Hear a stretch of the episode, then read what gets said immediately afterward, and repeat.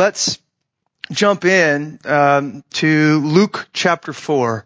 If you need a Bible, raise your hand. We got um, some lovely gentlemen that, that will bring them by and uh, give one to you. If you don't own a Bible, it's our gift to you. Please keep it. And it's a hardback. I mean, these are nice Bibles. Keep this Bible, uh, or give it give it away um, to someone you know that that needs a Bible. That'd be awesome. We're happy to give them away. Um, but you can open up to the Gospel of Luke, chapter 4, and we're in verses, uh, we're going to read verses 14 through 30. So Matthew, Mark, Luke in the New Testament, chapter 4, starting in verse 14. Let me read it, pray, and then we'll, we'll, we'll dive in.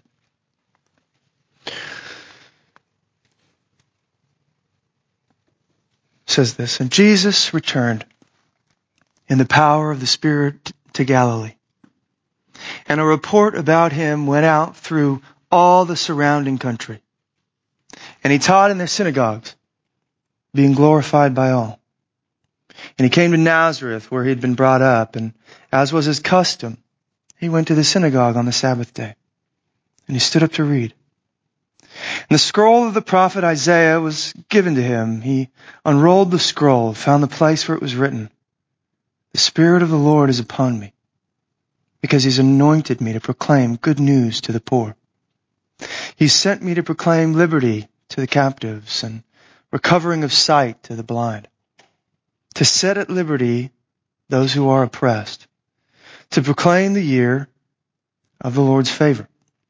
And he rolled up the scroll and gave it back to the attendant and sat down.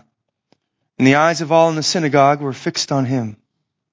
And he began to say to them, Today, this scripture has been fulfilled in your hearing. And all spoke well of him and marveled at the gracious words that were coming from his mouth. And they said, Is not this Joseph's son? And he said to them, Doubtless you will quote to me this proverb, Physician, heal yourself. Well, we have heard you did at Capernaum, do here in your hometown as well. And he said, Truly I say to you, no prophet is acceptable in his hometown. But in truth, I tell you, there were many widows in Israel in the days of Elijah, when the heavens were shut up three years and six months, and a great famine came over all the land. And Elijah was sent to none of them, but only to Zarephath in the land of Sidon, to a woman who was a widow. Verse 27, and there were many lepers in Israel in the time of the prophet Elisha, and none of them were cleansed, but only Naaman, the Syrian. When they heard these things, all in the synagogue were filled with wrath. And they rose up and drove him out of the town and brought him to the brow of the hill on which their town was built so that they could throw him down the cliff. But passing through their midst, you gotta love that, but passing through their midst, he went away. It's a long story. Um, we looked at kind of the first half last week. We're going to be diving into the second. Let me pray, guys.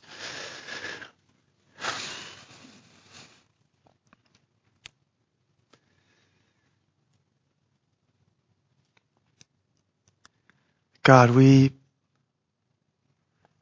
we invite you here this morning. Oh man, we don't want to be like that synagogue in Nazareth where we gather and we give ourselves to the reading of your word. But when you actually come and speak, when you actually come and, and maybe say a hard thing or say something that doesn't fit with our flesh or our agenda, we reject you. And we find out it's really just all been about us.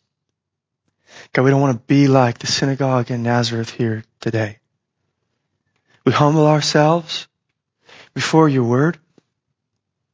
We humble ourselves before you, our Savior. And we say, have your way with us, God. Have your way with us, Jesus. I'm always amazed at how you can take your word and apply it in all the ways that we need. And Lord, I'm asking today, whatever the needs of your people are, whether they need conviction of sin or they need comfort of your forgiveness, they feel condemned. Whether, whether they need to be brought low because they're haughty or lifted up because they're depressed. God, you can come and do these things and, and a million more here this morning.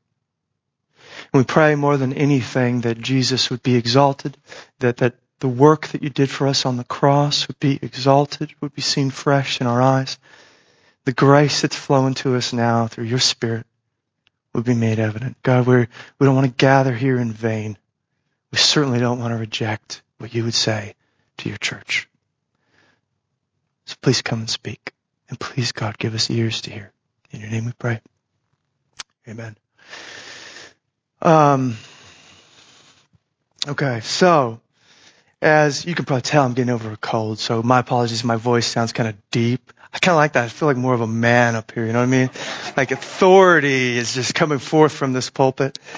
But if I cough and lose, I got whatever whatever the kids had last week. Um, so as we, we said last week, uh, as we looked at kind of verses 14 down to uh, about 21, I think is where we ended. But as we said last week, um, Luke puts this scene, this this Nazareth synagogue scene, at the um, very outset of Jesus' public ministry in terms of his gospel. This is the first thing that Luke points out for us as Jesus enters into public ministry. Luke wants us to see this. And I said that I think Luke puts this scene um, at the very beginning because this scene actually identifies certain key themes that will be developed throughout the rest of uh, Luke's gospel. Identified three key themes that show up here. Um, first, Jesus' identity starts to become unveiled in, in, in this scene. Second, Jesus' mission starts to become uh, clearer to us. And third, Jesus' rejection becomes evident. The, the shadow of the cross is already falling upon the Savior, even here at the very beginning of his public ministry. Now, last week, we looked at the first two, his identity, his mission. This week I said we were going to pick up his rejection. Jesus' rejection. Now, think with me for a moment. I mean, those of you that might have a background in church, those of you that might be familiar with the Gospel of, of Luke or whatever, um, might not initially read this and be surprised. You kind of knew it was coming. But I want you to think for a moment how crazy it is and, and heartbreaking it is that I actually have to discuss um, Jesus' rejection alongside uh, the discussion of his identity and mission. Think with me. There is no greater news in all the world than what Jesus opens up with here in this little synagogue in this little town. There's no greater news in all the world than when Jesus closes, or I should say rolls up the scroll, sits down and says, this has been fulfilled. I am, as we saw last week, I am the Messiah. I am the servant promised in Isaiah. I am the Redeemer. I am the one who's come to, to proclaim the year of the Lord's favor. Do you read what he's, what he just announced to them? I mean, it's amazing stuff. Sight to the blind and, and, and, and good news, gospel to the poor and liberty to those who feel oppressed and captive. This is the sort of stuff that's going on. The year of Jubilee he's announcing as we saw last week. In other words, I'm here to say that new beginning that you and the whole world are longing for and have been waiting for, it's here. Today, we're beginning this thing today. Doesn't get any better than that as far as news, as far as announcement, his identity, his mission disclosed, and it's amazing. And yet, I mean, here, here's what we got to realize you would think there would be, you know, at this point in, in the service, there'd be just trumpets going, you know? Like, like everyone's like, no way! And they got their trumpets out and the angels are coming in and, and the, and the neighbors are coming, you know, everyone's going, what is going on in that little synagogue? Because something incredible is happening, but instead of celebration, instead of celebration, which would have been the, the, the, the logical, um, uh, conclusion to all of this, we have to talk about rejection, you guys. I have to sit here and talk about rejection. think, think with me about this for a moment. I just want to show you the insanity of the human heart uh, in relation to, to, to God for a moment. Um, so I'm not that big of a baseball fan. Okay. Just, I, I, didn't even watch this game, the World Series and whatnot. Um, I have family in Chicago, so I know they were probably just weeping with joy. But I don't know if you saw the Chicago Cubs won the World Series. This is the first time and since 1908. I mean, it's been over a century. Okay. Over a century. I haven't, I'll, I'll leave it there. I didn't get to see the game, but here's what I thought. Here's what I thought. Now the game was won in in uh, in um, uh, where were they? Cleveland. Uh, but but back in Chicago, in the Cubs' hometown, okay, in the Cubs' hometown outside of Wrigley Field, I, I read tens of thousands of people out there in the Chicago cold, just watching this thing. And when that last out was made, and these guys won the World Series for the first time in over a century, what do you think was going on? I mean, I was reading about this. I saw people weeping. You know, I was watching the videos. I was like, are you serious? People are crying for joy. People are just like, you know, there's streamers. There's just, it's, they're so elated. And guys that were closet Cub fans for years, but too embarrassed to say it, are now out there running around. You know, it's just, they're nuts. but here's the thing. Here's what you got, here's what you got to realize. I mean, we would think it was, it was, it was something was wrong, right? If instead of the streamers, instead of the, the laughter and the tears of joy, when, when, when the cameras kind of went from, all right, we're going to now pan into what's going on back there in Chicago, in the Cubs' hometown, and all of a sudden you heard boos. And you heard hisses, and, you, and people were, were, were, were sobbing, you know, like, okay, we're going to cut back to the stadium here in Cleveland. We have no idea what's going on in Chicago. Nobody does that. Nobody does that. Nobody responds to the announcement or to events like that in that way. And yet, here's the thing, you guys. That's what's going on in the synagogue in Nazareth, in Jesus' hometown. I, I, I just started thinking, I mean, Jesus comes in. These are his, these are his hometown boys. They're in Nazareth. And he announces, hey, what you've all been waiting for, not just for 108 years, but for over 400 years and more. what you guys have been waiting for, we're going to get that started today. And there's no celebration there. There's hissing. There's booing. There's even, we want you dead. How dare you start to say this kind of stuff in here? That seem crazy to you? It should. Something is wrong here. Something is wrong with us. Fallen man knows, you guys, perfectly well how to celebrate a baseball game. We know how to do it. We have no idea, we have no idea how to properly respond and relate to our Creator and our Redeemer. He comes in announcing our release from captivity, from debt, announcing our release, and he gets our rejection. He gets our rejection. But so it must be, right?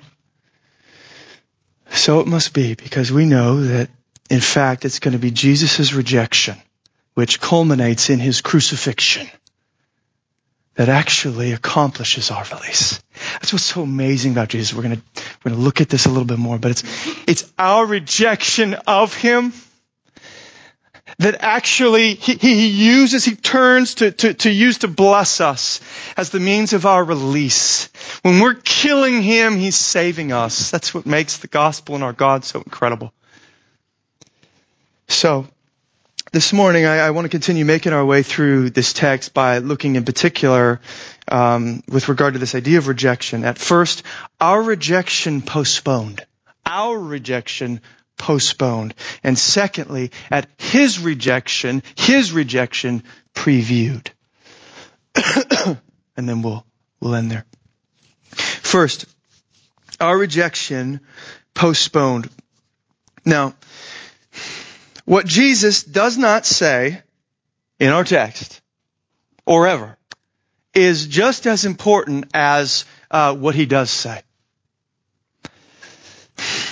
Last week, we spent all of our time essentially on what he does say, in particular in verses 18 through verse 21. Here's what he does say. Now, I want to look this morning at what he does not say with you for a moment.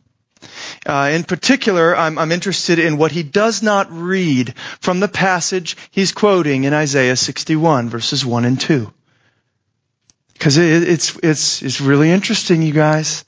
You might get tired of me going to the Old Testament or whatever. I'm telling you, this is important stuff. It's, uh, it's amazing. Go back. He's quoting the Old Testament. I want to see what he's quoting. And when you do, when you go back to Isaiah, he's unrolled the scroll. He's read Isaiah 61, 1, and uh, verse 1 and verse 2. But guess what? He pulls up short on this quote.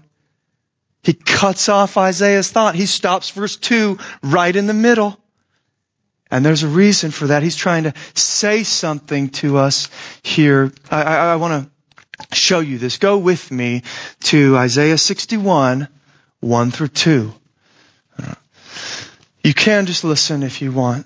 Um, but here's the text that Jesus is reading from. Um, here's what it says. The Spirit of the Lord, God is upon me because the Lord has anointed me to bring good news to the poor. He has sent me to bind up the broken hearted, to proclaim liberty to the captives and the opening of the prison to those who are bound, to proclaim the year of the Lord's favor. Now that's where Jesus stops. To proclaim the year of the Lord's favor. Okay, let's roll that scroll up. It's been fulfilled today. But I'm reading in Isaiah and I'm going, wait a minute, wait a minute. There's not a period there. There's a comma in, in, in, in, in the English translation. Isaiah's sentence isn't done. He's still going. And, and this is how it, how it continues. To proclaim the year of the Lord's favor and the day of vengeance of our God. The year of the Lord's favor and the day of vengeance of our God. And Jesus stops short. He doesn't fully quote it. So where the ESV puts a period in Luke 4:19, there should be an ellipses, a dot dot dot, like well you cut him off. That's not proper grammar to kind of act like there was a period at the end of that quote. It's still going. But it's not really the ESV's fault, right? It's not our Bible's fault. Jesus is the one who does this. And he does it, he's trying to say something here, I think. A lot of commentators think. So the Jews, it seems, um, understood the year of the Lord's favor and the day of, of vengeance. So this year of the Lord's favor and the day of vengeance of our God, they read this as one event, one historical event. Meaning, meaning, here's, here's how they would have, would have read this. Uh, when God comes, when this Messiah comes, it's going to be amazing because he's going to redeem, he's going to deliver us, and he's going to trample on our enemies. It's going to be a great day for us. Favor for us, vengeance on all our enemies. I love it. And Jesus comes into this synagogue and he says, no, no, no. He stops short. He actually, uh, uh, Jesus, by, by ending his reading where he does, in effect, divides the one historical moment into two. Okay? And it's as if he says this to the Jewish people. Listen, listen. I have come to proclaim the year of the Lord's favor and to postpone the day of vengeance. Because you guys are thinking right now that the day of vengeance will be good for you. Like, like, like God's on your side, like you're on His team. And I am telling you, it's not gonna go well for you. You are actually accounted among His enemies, as with the rest of mankind. So this, let's postpone this day of vengeance here. And let me just talk to you about favor. Let me postpone wrath. And let's just try to get you to understand your need for grace is here. Grace is here. I'm offering grace. I'm offering favor here. I want to get you into the year of the Lord's favor before that day comes. Does it make sense? You with me? Am I losing you? One event, Jesus becomes two. Now, we ultimately know how Jesus gets us into the favor of God. I mean, hopefully. Some of us might not. But we, we, we, we, we might know how Jesus gets us into the favor of God. And here's how I would put it. The day of vengeance, the day that would have been our rejection, that should have been our rejection, is actually postponed for us and brought in early for Jesus. So he walks in knowing, hey, here's what's going to happen. That day of vengeance that's, uh, that, that, that should be your rejection, I'm going to take it early for you. And in that, then I can start to proclaim the favor that's available to you during this time. Don't reject me or that day will be uh, set for you to give an account. But I'm telling you, I'm going to take it for you. Let's postpone it for you. Bring it in early for me. I'll take the vengeance. I'll take the wrath. I'll take all, all the punishment due your sin. And I'm going to come out of here. I'm going to proclaim grace. Come into me. Come into me. And, and my judgment day will become yours. And God will see you as if you have all, all the vengeance due you has already been absorbed in me. That's what I think is going on here. Christ takes the day of vengeance and I get the year or the even eternity of favor. So for those who are in the Son, God is now, I mean, hear me, hear me now. For those who are in the Son, God is now fully and forever for you. I want you to imagine this. On the cross, all the vengeance of God poured out upon His Son. Everything due, uh, due our sin poured out upon Him. What that means is that there is no more wrath for those who are in the Son. Those who receive the Son. It's only favor for us. He is fully and forever for us. Now, I just want to meditate on that with you for a moment. Just a little bit of a, a parenthesis here, but just, you know, my family's been going through trials. You guys are probably going through trials. I just want to sit back and meditate on that point for a moment. Jesus takes our day of vengeance, so it's no longer ours.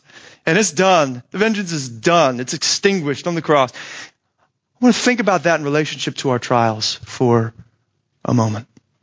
Because if you are a believer, no trial, hear me now, no trial that ever comes your way is punitive, meaning punishment or vengeance or wrath. No trial, no suffering, no matter how hard it feels, is punishment for you from God if you are in the Son. He took it all. He, he took it all, you guys. Some of us feel, and, and I, I'm aware of this feeling, some of us feel like we have all the evidence in the world. We have so much evidence to make the case that God actually hates us that he's against. I mean, Nick, you're in here talking about, you know, okay, God is being fully and forever for me. And, I, and I'm looking at my life and I'm saying, what about this? What about this? What about this? What about this? I think I have a pretty strong case. He's not for me. He's against me. And the enemy's right there to agree with you. The accuser of the brethren, right? That's why we need an advocate in the Spirit. Say, no, no, no, no. Doesn't matter how, how against you you feel God is. Let, let me, let me tell you something. I, I, without minimizing the severity of the trial, the pain of it, the suffering that's involved in it, if I could just humbly put forward, the cross will not allow that sort of thinking. It won't allow for it. Because what the cross says is that he took all the vengeance due us. All the anger, all the wrath, so that for those who are in the Son, everything the Father does flows through the Son now. And that means that the wrath taken becomes favor for us. And say, well, that doesn't make sense then. Why do I still have to suffer? What is going on? Well, there's a mystery there for sure. I don't like it either.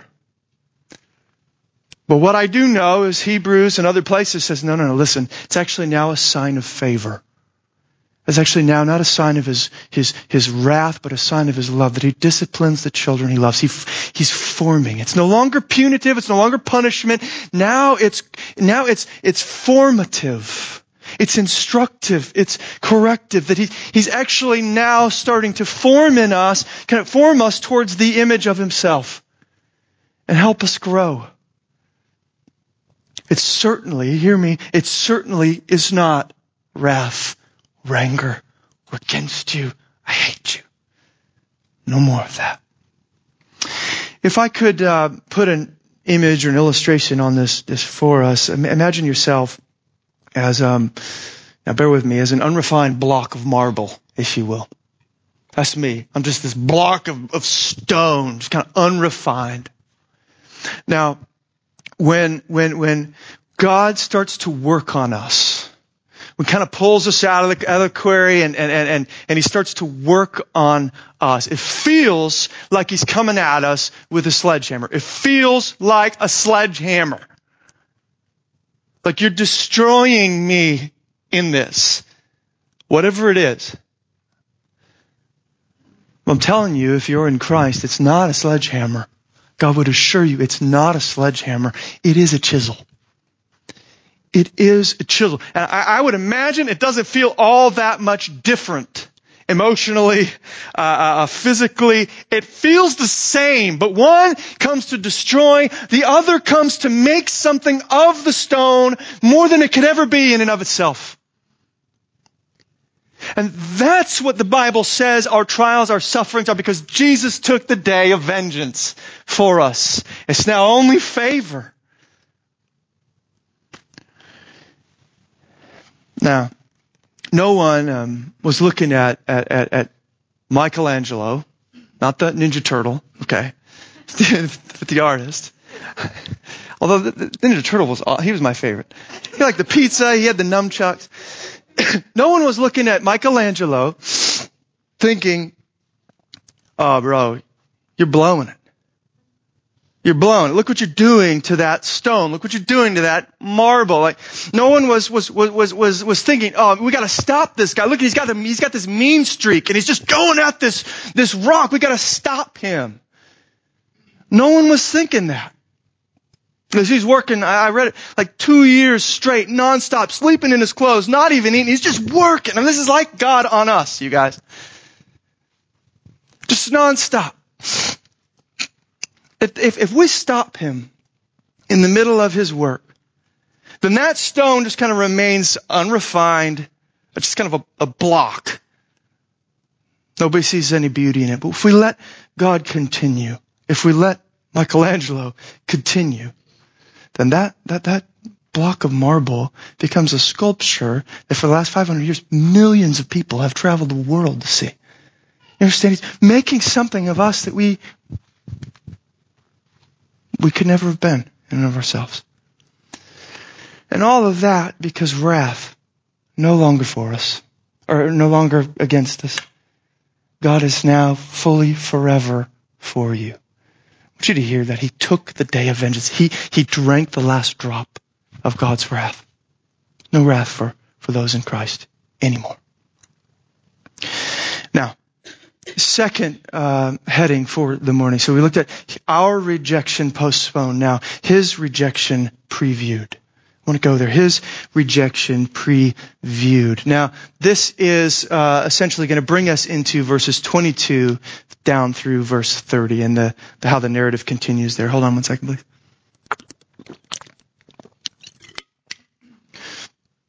As we read verse uh, 22 down to verse 30, we start to deal with the synagogue's response to Jesus. And, and this announcement that he made of the year of release, the year of Jubilee, right, has come in him. This, this, this age of God's favor is being offered. Um, and, and, and, there seems to be this moment of awe at the beginning, which I can't go into it, but I thought it was very interesting. It says they marvel at him and they, they're kind of in awe at the beginning, but that quickly gives way, we read, to rejection. To utter rejection. Now, I want to look at this carefully now. I want to know Why? Why do Jesus' hometown boys reject him? Why do all these guys, um, upon the, the reception of, of such great news, why do they turn on him? Why do they turn and, and rush him out and throw him off a cliff? What is that? What is it? What is it that causes us to oppose, to resist God's grace and the advance of His kingdom? His kingdom of peace, His kingdom of shalom. What is it in us that causes us to go, I don't like it. Get it out of here. I want to ask these questions because I want to make sure that sort of stuff doesn't take root in me or you. We don't want to be like these guys. As I prayed at the beginning, I don't want this church to be like the church in Nazareth where we do our religious thing. We read our scriptures every Sabbath. But when Jesus, when God actually shows up to speak, we go, shut up and get out of here. Let us do our little ritual. We don't actually want to meet with you. We're doing our own little thing. I don't want that, guys. What causes the rejection? I see, I'm sorry, you guys are like, he's got all these loogies up here. This is gross. uh, um, I see three reasons um, as we make our way through these verses that that that these Jews um, kind of have for rejecting Jesus. We're going to take it piece by piece. First, first, I see that Jesus. I, think they that they claim that Jesus is too familiar. They reject him because he's too familiar. Now read verses 22 to 24 with me again. and all spoke well of him and marveled at the gracious words that were coming from his mouth. And they said, Is not this Joseph's son? And he said to them, Doubtless you will quote to me this proverb, Physician, heal yourself. What we have heard you did at Capernaum, do here in your hometown as well. And he said, Truly I say to you, no prophet is acceptable in his hometown. So while the people are marveling and, and stuff, it seems like this whisper campaign kind of begins among them. Like people start going, wait a minute. Wait a minute, you're all, you're all impressed for a moment, but I, I know this kid.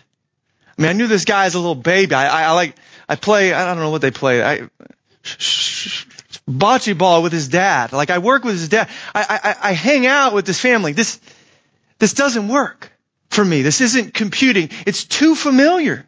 He's too much like us, you guys. He's claiming to be the, the, the servant, the Messiah, the Redeemer. He's bringing in the age of God's favor and this new beginning for the world. Are you kidding me? I know this guy. It's Jesus. And so Jesus looks and, and, he, and he, when the things he kind of says kind of give us some further idea of what, what, what's going on in their heart.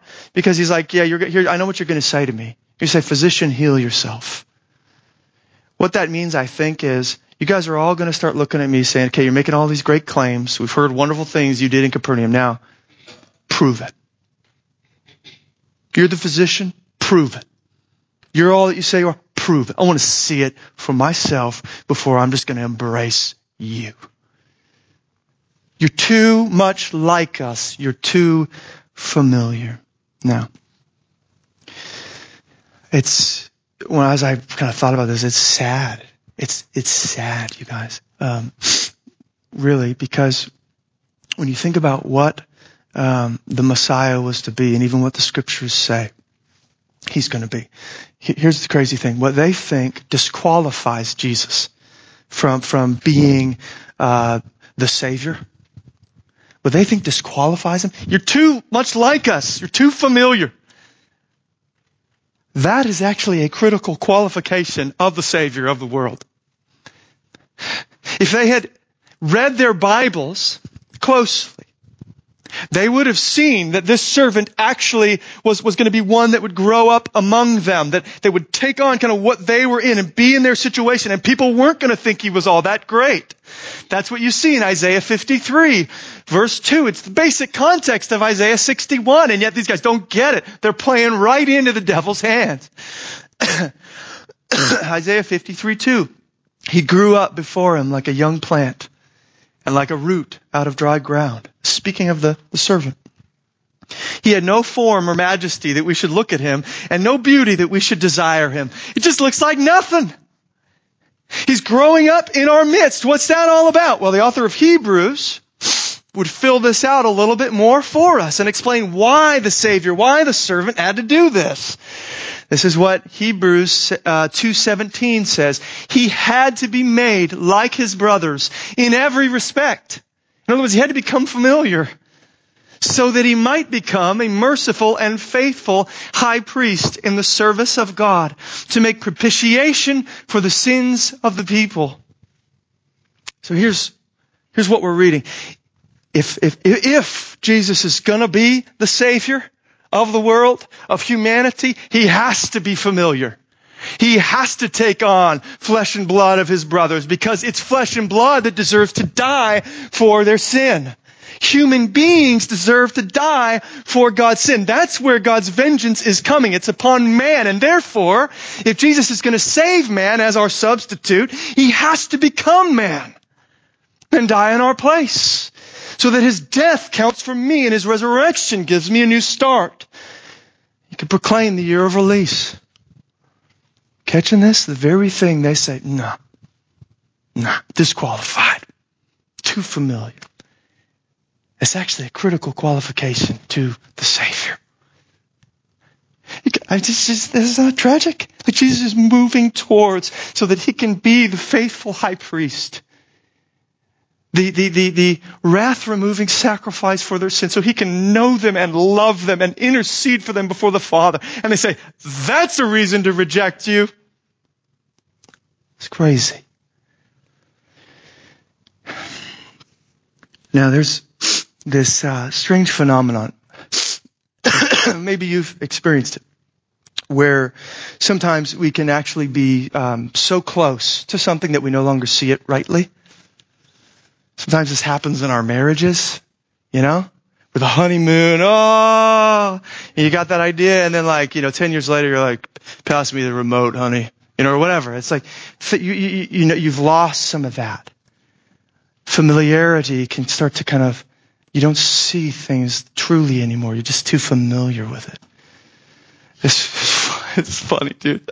We were, uh, uh, Megan and I took a, took a couple days in Monterey a couple weeks ago and, um, we were there. We'd parked, we, I'm always looking for sermon illustrations. When I saw this, I was like, oh my gosh, this was it. But, uh, we were parked by the, by the ocean and, uh, we're looking out like, it was a beautiful day. It was awesome uh, looking out over the sea and things, kind of on a bluff. And I see these guys get out of the car and they have their cameras, you know, and they're, they're, they're, they're, they're, they're strapped and they're ready and they're going. I'm like, oh, this is going to be something good. Like, what do they see? I'm looking for like a whale, like, you know, like doing like straight up free willy out on the, I'm looking for something, you know, like this is going to be great. And I, I can show you watch these guys and, and they go, and forgive me if you've done this. But they're going up to the seagull. There's a seagull munching on some like bread or, or some trash. And oh, they saw this Kodak moment with this seagull, right? And they're, they're going to dial it in and they're, oh my gosh, the people back home are going to love this. And they're taking the seagull. I'm going, you know the, you know the foreigner. You know the people that are, are not familiar with this area when they're taking pictures of seagulls. Cause we here, we're like, seagulls are a nuisance, right? This is how the people in Costa Rica probably felt about my wife and I on our honeymoon. We're taking pictures. It's just a two-toed sloth, man. It's just a toucan. We're all, you know, that's what happens. But here, here's, here's, here's my point. The things that we're around a lot, the things that we're familiar with, the things that we're, we're, we're closest to, sometimes we actually stop seeing it for what it is. I suppose seagulls are actually quite impressive creatures on their own right. And I would think they're pretty amazing if I didn't see them all the time. And the same sort of dynamic can happen, phenomenon can happen in our relationship with Jesus. It's happening there in Nazareth in this synagogue and it can happen with us in our relationship with Him. I wonder, I wonder if, if this is where you're at. If you've been so moved by grace, maybe your story begins with just like, man, I can't even believe God would save me. I, mean, I can't even believe he's, he's speaking to me right now. I can't even believe he loves me like this. And, and you're, you're, you're in the church service. You're the guy on your knees. You're the guy with tears in your eyes or whatever. You're the gal just raising her voice up to the heavens. I can't believe I'm accepted. And now you see those people and you think, They're kind of over emotional, weird. You know, I'm 15 years into this thing. Just give it some time, you guys. You settle down. You know, you kind of lose your first love as you get familiar. You can kind of, it, that statement is kind of true. It can breed contempt or at least complacency. Like there are certain verses that used to just glow for you. Like think of Romans 28, the first time you discovered it. It's like, I just found gold in the Bible. All things work together for my good. I just found gold for my suffering and my trial. All things for good for me. Now people quote it in your suffering. Eh. Find me something new. Like get in the Old Testament, someplace I don't know and show me that truth. Then maybe I'll be wowed. But guys, we could get so familiar with stuff that we actually are no longer faithful to it. Familiarity is not the problem. Let me be clear. The solution is not don't go to church for a couple months, don't read your Bible for a few months, and then it'll be fresh and awesome. That's not the solution. The solution is press in. Get as familiar as you can with Romans 8:28 and the church and, and the gospel. Don't ever go looking for something new. Press in, but as you press it's a gun. take me deeper. Open my eyes. I'm not going to settle for just status quo. Open my eyes. I want to fall in love more. Help me see more of what you've done. Related to where I'm at now, God. I need you. You go into the same gospel. You press into the same stuff. Get as familiar as you can. Let's not let it turn to complacency or contempt. As we grow more familiar, it should be growing our faith. Now, so reason number one for their rejection. I'll move quicker through these last. Jesus is too uh, familiar. Secondly, now, Jesus is too inclusive. Now, let me show you where I'm going to get these. These last two are related. Because as we move towards the second and third reasons for the Jews' rejection of Jesus, uh, I want to read verses 25 to 27. So to illustrate his point, that a prophet is without honor in his hometown. Uh, Jesus recalls two stories from the Jewish scriptures. And, and this is what he does, verses 25 to 27. But in truth, I tell you, there were many widows in Israel in the days of Elijah when the heavens were shut up and for three years and six months, and a great famine came over all the land. And Elijah was sent to none of them, but only to Zarephath in the land of Sidon, to a woman who was a widow and there were many lepers in Israel in the time of the prophet Elisha, and none of them was cleansed, but only Naaman the Syrian. So Elijah and Elisha were prophets in Israel during the time when, when, when the kings and the people of Israel were just driving the nation off a cliff. And they were headed towards judgment and exile. And Jesus here recalls those two stories. And he says, hey guys, you, you remember when, when, when, uh, God sent his prophets to those people you considered your enemies? You know, Gentiles? Those are two Gentile people there, if, in case you didn't notice. To, to two people you considered your enemies, a person there in Sidon and a person there in Syria. Remember when he did that and, and he, he blessed them, he loved on them? Wasn't that awesome? Wasn't that great, guys? And they all just, just wrath in their hearts, right? We read. It's, it's as if, um, it's as if Jesus just kind of walked over to a chalkboard and ran his nails right down it in this synagogue. Because everyone there is just going, what did he just say to us? He's talking about God and the prophets going to bless these other nations, those people we consider to be our enemies. What did he just say to us? And when they heard these things, all in the synagogue, verse 28, were filled with wrath. At this point, we start to see these, these next two reasons uh, that I'm going to unfold for us as to why we reject. First, reason there, he's too inclusive. He's too inclusive. Women, lepers, they were already outcasts even within Israel in Jesus' day. But now we're talking about women, lepers uh, of the Gentile nations being blessed by God. God's going to them. Are you serious? That's what you're going to say here right now. How dare Jesus talk as if these outsiders are somehow on equal ground with us here in Israel. We know where we stand in God's heart, God's plan. And ain't nobody out there that's equal. Jesus is being too inclusive here. He's talking about uh, God's heart for the nations and they won't have it. They've forgotten that the whole point, that uh, the whole reason God blesses Israel was to make them a blessing to the nations. That his blessing was supposed to go out from them to the Gentiles, the Syrian, the Sidonian, whoever it is, the, the leper, the woman. It's not about this kind of, you're on the inside and let's get rid of everybody else. It's, hey, I'm calling you in to send you out. And they wouldn't have it. There's uh, this thing in the fallen heart of man that pushes against, that rejects that sort of inclusivity. Is it in you? I wonder. Where, you know, we, we, we want to be on the end. It feels good to be on the end. And we, we, we, in order to keep ourselves feeling good about being on the end, we have to keep others on the out. So we got to keep, no, they're, they're not as good. No, they're not, whatever it is. I feel special. I feel better knowing that I'm in and they're out. So the inclusive heart of God is a threat to this in us.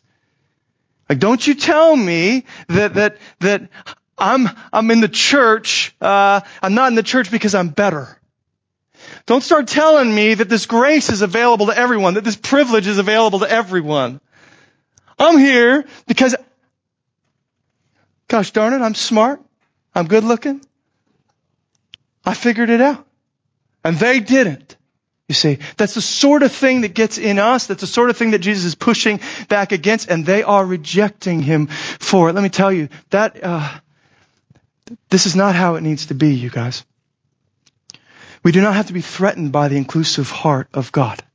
That He's going to go out to the outsider and the outcast and even to our enemies and love them. It's not how uh, it has to be. We don't have to be threatened by this. Let me, let me tell you how it should be. Those who have been truly saved, redeemed by Christ, this is what we know. I was on the outside. I was the outcast. I was the leper. I, I was the, the, the one that was, that was broken and ashamed and despised by society. And he called me in. In his grace, he called me in. He brought me on the inside, sat me at a table, which I don't belong. The person that knows that is the person that can't wait to tell others that are just feeling like, I could never be in. I'm no good. I'm a loser. I'm nothing. Maybe you're there right now. And the person who's been saved by that kind of grace and that kind of gospel wants to come to you and say, no, no, no, no. The circle, we're drawing it around you as well. Are you a sinner? Great. Get in here. Are you an enemy of God? So was I. There's reconciliation available. It's amazing. Let me tell you about it. We rejoice in the inclusivity of our God. We don't reject Him for it.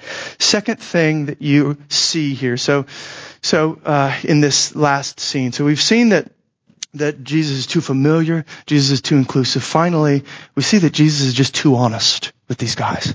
He's just too honest with these guys. I think this is kind of the deepest reason for their wrath of all. Um, because what we see is that Jesus is, is actually calling out their sin. And he's saying, judgment's coming for you guys. Judgment is coming for you guys if you don't turn. And they don't want to hear it. They don't want to hear this. Uh, the stories of Elijah and Elisha signal not just God's uh, acceptance of the outsider and the outcast, it actually also signaled his rejection of the insider. That's what's happening there in Israel. Not just uh, God's going out to the outsider because he loves them, but actually he's leaving the insider because they have rejected him. And that is what Jesus is driving home at the bottom here in this synagogue. Guys, you reject his, his grace and it moves on by. It moves on by. I mean, here's, here, here's, here's the reason why he, he mentions, hey, listen, when there were many widows in Israel, and when there were many lepers in Israel, God went outside of Israel to the widows and the lepers because you didn't want them. Prophets rejected in his hometown and the grace just rolls on. You can't stop the kingdom. Can't stop it. But it'll roll on without you. So um, I think what, what Jesus is saying here is similar to what Paul and Barnabas would say later to uh, another synagogue that rejected the gospel. Is Acts 13:46. They say this: It was necessary that the word of God be spoken first to you, Jews. But since you thrust it aside, judge yourselves unworthy of eternal life. Behold, we are turning to the Gentiles. We're going on. So this was too much there in Nazareth for them to handle. They, they, they, they, they had this idea that they're the A team. We're God's A team. We're God's plan. We're it. And Jesus is saying, actually, the plan is moving on without you and you're about to get cut. You're about to get cut. And this can happen with us, right? Where we have to ask ourselves, do we actually want Jesus to speak honestly with us? Do we want to know the truth? Do we want him to come in and tell us where we're really at with him? You see, they had a narrative that they liked. We're the A team. And when that narrative was kind of threatened, they said, get out of here, man. Even God himself comes in and says it. I don't care. I don't want to think that I'm being rejected or I'm a sinner or I'm equal to them or whatever. And sometimes this can happen with us where we, right, we get this kind of narrative, this idea of who we think we are, what we, what we want to be, this kind of fantasy that we play out in our head. And when someone comes, maybe God comes in the scriptures and holds a mirror up and says, that's not the story. We, we have two options. We can either shatter that thing, throw it away, keep living the fantasy. I'm great. I'm good. It's all great. Or we can fall on our face and say, help me, God.